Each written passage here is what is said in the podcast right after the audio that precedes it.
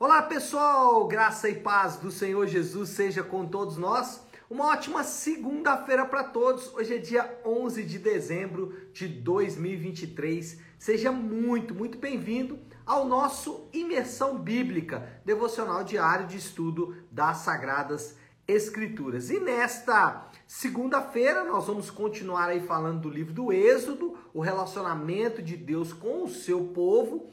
E nesta segunda-feira nós vamos de capítulo 9, do 1 ao 35, todo o capítulo 9, com o tema A Mensagem Visível. E eu quero já ler o texto aqui, que vai dar base para a nossa conversa nessa manhã, que é Êxodo capítulo 9, do 15 ao 16, que diz assim: Porque eu já poderia ter estendido a mão, ferindo você e o seu povo com uma praga que os teria eliminado da terra. Eu, porém, o mantive em pé, exatamente com este propósito: mostrar-lhe o meu poder para que o meu nome seja proclamado em toda a terra. Bom, deixa eu fazer um panorama geral aqui do capítulo e aí depois a gente vai entrar nesse texto propriamente dito para tentar explicar aí, mostrar alguns detalhes importantes. Ah, o panorama geral começa com mais uma das pragas, né? No caso aqui, a quarta praga, não, a quinta praga, que é a morte dos rebanhos que estavam no campo. Você vai perceber que essas pragas agora, as primeiras uh, anteriores aí, elas eram, as, por assim dizer, incômodos, né? Então, por exemplo, a sangue, né? O Nilo se transformando em sangue, as rãs, os piolhos, as moscas, eram pragas que trouxeram certo incômodo. Mas agora, essas, essa nova leva de pragas aqui, elas podem afetar a nação de maneira muito severa, economicamente, na subsistência, enfim, na economia, na política, de maneira geral, vai afetar. Por exemplo, essa primeira, a morte dos rebanhos, que estão no campo, né? esse é um detalhe importante, não, nem todos os rebanhos morreram nessa praga, mas somente aqueles que estavam no campo, né? O detalhe está aí exatamente no versículo ah, versículo 3, 2, 3. Saiba que a mão, isso, 3. Saiba que a mão do Senhor trará uma praga terrível sobre os rebanhos do faraó que estão no campo. Que aí depois a gente vai ter aqui menção de mais rebanhos morrendo nas pragas seguintes. Então, essas, essa praga aí agora, ela tem o poder de é, interferir na subsistência dos egípcios. E aí já começaria a coisa a se asseverar um pouco mais. Depois da praga dos rebanhos que estão no campo, nós temos a sexta praga, que é as feridas purulentas. A gente não sabe bem o que eram essas feridas purulentas, né? Parece-nos que eram feridas ali que é, exalavam mau, mau cheiro, compus tudo mais. Não era uma situação muito fácil, né? Com certeza. E ela atingiu, inclusive, os magos e médiums do Egito. Lembra que os magos ali, os médiums, né? Os feiticeiros, eles até então eles estavam tentando copiar as pragas que o Moisés e o Arão faziam ali debaixo do poder de Deus. Agora, eles também são atingidos por essas feridas purulentas, eles também acabam vítimas dessas feridas purulentas. E a sétima praga é uma tempestade de granizo que abalou a economia do Egito. Se a praga da morte dos rebanhos que estão no campo. Depois as feridas purulentas trouxe ali uma crise sanitária absurda, né? A gente teve aí há pouco tempo atrás uma crise é, do ponto de vista global em relação à Covid-19. A gente viu como foi difícil lidar com isso, com toda a tecnologia que a gente tem. Imagina naquela época é, pessoas feridas, com dores e tudo mais. Deve ter sido realmente uma situação muito complexa do ponto de vista sanitário. E agora a gente vai ter uma praga que vai alcançar a economia, porque os, a, a, plantação, né, as colheitas, elas foram danificadas, danificadas de maneira irreversível e trouxe grande problema aí para toda a nação. Faraó, nosso querido Faraó, né? Ele nessa última praga se mostra disposto a ceder às exigências de Avé. Nessa última praga aí, né, a, a, a tempestade de granizo, ela trouxe, como eu disse, problemas graves na economia. E aí o faraó disse: Olha, eu agora estou disposto, vou atender as exigências do, do, de Avé, vou atender as exigências de Deus e do seu povo. Contudo, a vontade, sua vontade dura pouco tempo, né? Assim que Moisés sai ali da presença dele, ele volta atrás e mais uma vez proíbe o povo de sair para adorar a Deus. Agora, o ponto aqui bem interessante, né, que o expediente usado na literatura hebraica, ela é repetida mais uma vez, que é o expediente de reforçar ideias. Então, é, com frequência a gente vai ver isso nos relatos, principalmente do Antigo Testamento, textos que vão se repetindo, né? E no caso aqui, o que se repetiu é o coração obstinado, coração endurecido de Faraó. Todas as, todas as pragas sempre terminam com o coração endurecido de Faraó, mostrando que, ainda que Deus ele seja o aquele que está por trás dessas, de todos esses acontecimentos por causa da sua vontade, mas a responsabilidade humana não é excluída, ainda que a soberania de Deus se mostre presente em trazer esse juízo sobre a nação egípcia, mas o coração endurecido de Faraó, a sua responsabilidade de se converter fica evidente cada vez mais. No meio do relato dessas, dessas três novas pragas, o autor bíblico nos oferece um vislumbre do plano de Deus.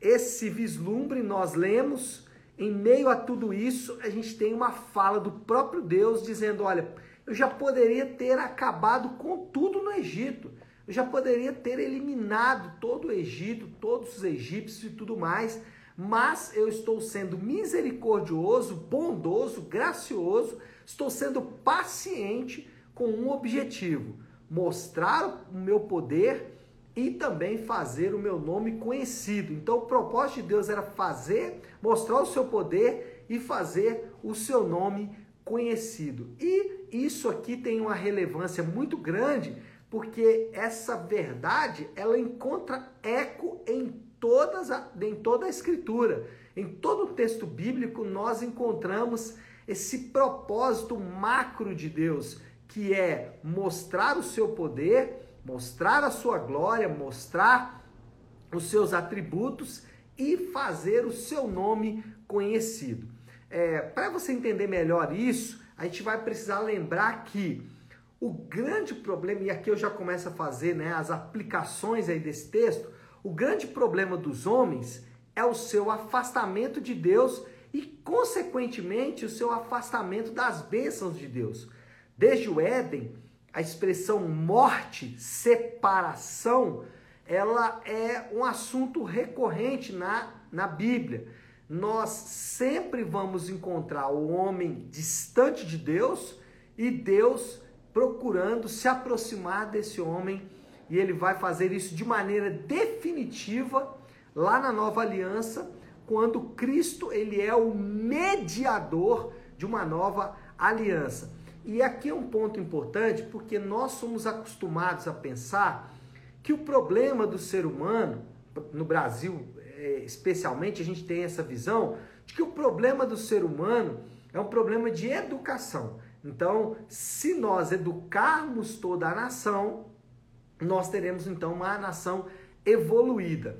Só que a gente não vê isso é, acontecer mesmo em nações como as principais nações ocidentais, mesmo estando ali diante de grande conhecimento científico, tecnológico, educacional, as pessoas continuam cometendo as suas barbáries, elas continuam é, afastadas de Deus. O ponto aqui é dizer que o problema central de todo homem é o seu afastamento de Deus. é a sua separação de Deus ou como a Bíblia chama às vezes de morte espiritual. Então, esse é o principal problema que qualquer homem vai enfrentar. Então, o meu problema, o seu problema, o problema dos nossos amigos e familiares não é um problema do ponto de vista do casamento, ou financeiro, ou de saúde. Isso são as folhas, o fruto de uma árvore muito mais profunda que é o afastamento de Deus.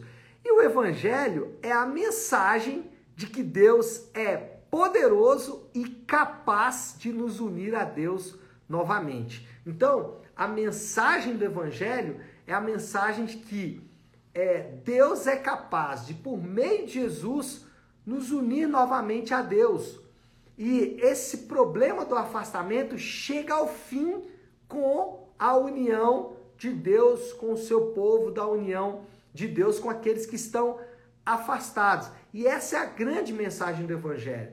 A mensagem do Evangelho não é uma mensagem apenas para trazer as pessoas para uma nova religião, para trazer as pessoas para um estilo de vida virtuoso, as pessoas ficarem bondosas, amorosas. A mensagem do Evangelho não é a mensagem simplesmente, olha, venha cá, sinta aí um arrobo emocional, sinta uma síncope emocional e aí a sua vida vai ser completamente transformada. Não.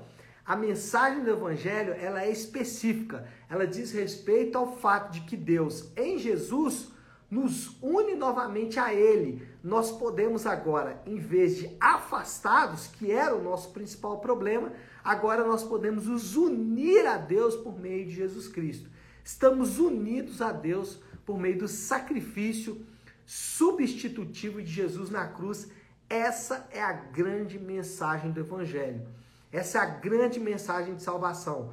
Nós somos salvos por quê? Porque Deus nos uniu novamente a Ele por meio de Jesus Cristo. E o que, isso tem a ver com o texto de Êxodo capítulo 9, 15 e 16?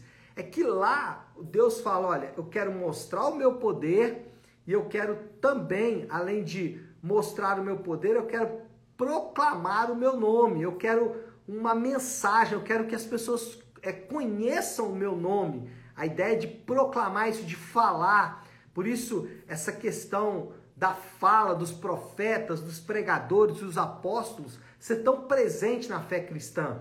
Por isso que a fé cristã é uma fé embasada na proclamação da mensagem.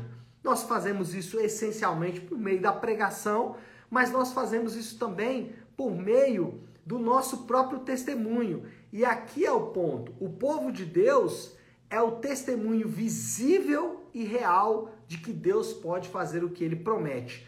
Lembra que eu falei agora há pouco que a mensagem do Evangelho é a mensagem de como Deus nos uniu novamente a Ele por meio de Jesus?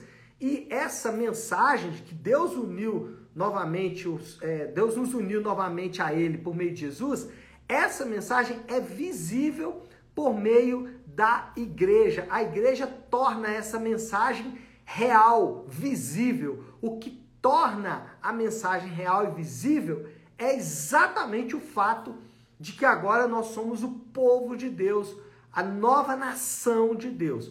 Eu quero só resgatar um texto aqui, que é o texto de Efésios 3:10, que vai falar exatamente isso. Ele vai dizer o seguinte: a intenção dessa graça era que agora por meio da igreja, por meio do povo de Deus, por meio da união do povo de Deus, a multiforme sabedoria de Deus, ele está falando do Evangelho, se tornasse conhecida dos poderes e das autoridades nas regiões celestiais. O que, que ele está dizendo aqui? O que, que Paulo está dizendo aos Efésios? É que por meio da igreja, Deus tornaria o Evangelho visível para todas as pessoas aquilo que Deus intentou e fez por meio de Israel no Egito, quando Deus uniu Israel a ele de novo, tirando Israel do Egito, aquilo se tornou um testemunho para o Egito. Deus faz também com a igreja, quando ele une a igreja, tira a igreja do mundo, né? Não, não literalmente, né, mas de maneira a mostrar que essa é uma nova sociedade, é um novo povo, Por isso que a gente tem a impressão, às vezes, de que nós estamos em uma bolha. A gente fala, meu Deus, eu estou vivendo em uma bolha. Isso não é, é estranho ao texto bíblico, é verdade. Deus nos tira do mundo, ele nos ajunta com o seu povo para aqui nessa bolha ser o testemunho para todas as nações, porque as nações vão olhar para aquele povo ali e vão dizer: olha, aqui está um povo diferente, um povo que foi alcançado pelo poder de Deus. Aquilo que Deus prometeu fazer, ele fez nesse povo, unir-se novamente ao seu povo e ele faz isso por meio de Jesus Cristo. Então, aquilo que Deus intentou e fez no Egito, e aqui no texto ele mostra claramente isso, ele continua fazendo por meio é, do evangelho que une, através dessa mensagem, une de novo o seu povo a Deus. E essa união, ela é um testemunho para todas as nações, para todos os povos. Então, esse texto que lemos aqui, vou resgatar ele, né? É, eu, porém, o mantive em pé exatamente com esse propósito: mostrar-lhe o meu poder para que o meu nome seja proclamado em toda a terra. Isso aqui é mais real do que você imagina. Isso aqui Deus está falando para mim, para você como igreja hoje também. Moral da história, então já para gente concluir o nosso devocional de hoje, Deus usa a igreja para tornar o evangelho conhecido de todas as pessoas em todo o mundo e em qualquer época. Deus usa a igreja em qualquer época, para todas as pessoas do mundo, para mostrar ou para é, evidenciar, proclamar o evangelho para todas as pessoas. A igreja é uma grande ferramenta de pregação do evangelho, só pela sua existência. Nada mais. só pela sua existência. Bom, desafio do Léo, então, para essa segunda-feira qual é o desafio? O evangelho é o poder de Deus para a salvação de todo aquele que nele crê. Essa é uma verdade única aí das escrituras. O evangelho é o poder de Deus para a salvação de todo aquele que nele crê. Isso aqui tem duas aplicações.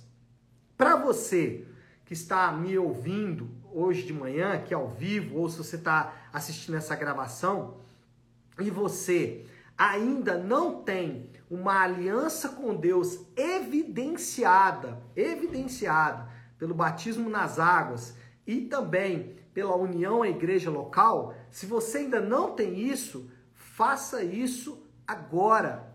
Eu quero tentar ser muito rápido aqui para o nosso tempo, mas tentar mostrar para você que isso é urgente. O texto bíblico diz que se hoje ouvir a voz do Senhor, não endureça o seu coração. Lembra do faraó, o quanto ele foi postergando a sua decisão. Não faça isso. O seu momento é hoje, é agora. Faça isso. Resolva essa situação definitivamente. E para você que já tem essa aliança, que já faz parte do povo de Deus, irmãos, se o evangelho é o poder de Deus para te salvar, nós estamos diante de um grande poder. Que são os nossos problemas? O que são as nossas dificuldades? o que são as nossas solidões, né? Não sei se tem essa palavra, né? O que são aí os nossos as nossas dificuldades diante desse grande poder de Deus para a salvação de todo aquele que nele crê. Nós estamos diante de grande poder e devemos nos curvar diante desse grande poder. Tá certo, pessoal? Bom, acho que podemos orar já, né? Vamos fazer isso? É, como eu gosto de fazer toda segunda-feira, gosto de iniciar a semana de devocionais orando a oração que o Senhor nos ensinou, a oração do Pai Nosso. Então, se você puder aí, pare um instante o que você está fazendo e vamos juntos buscar a Deus em oração, orando a oração que o Senhor nos ensinou, a oração do Pai Nosso. Pai nosso que estás nos céus, santificado seja o teu nome. Venha o teu reino, seja feita a tua vontade, assim na terra como no céu. Dá-nos hoje o nosso pão de cada dia Perdoa as nossas dívidas, assim como perdoamos aos nossos devedores, e não nos deixes cair em tentação, mas livra-nos do mal, porque teu é o reino, o poder e a glória para sempre.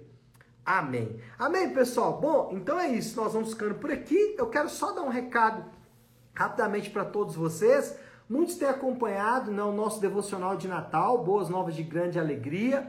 É um devocional específico falando sobre, a, sobre o Natal. Esse devocional está apenas no nosso canal no YouTube, então você pode acessar o YouTube aí e bater lá na sua igreja, na lupazinha, procurar o nosso canal. Inclusive, se você não é inscrito, faça a sua inscrição e você pode acompanhar ali o nosso devocional de Natal também, tá bom? Pessoal, então é isso. Nós vamos ficando por aqui. Que Deus te abençoe. Uma ótima, uma excelente segunda-feira e uma semana abençoada para todos.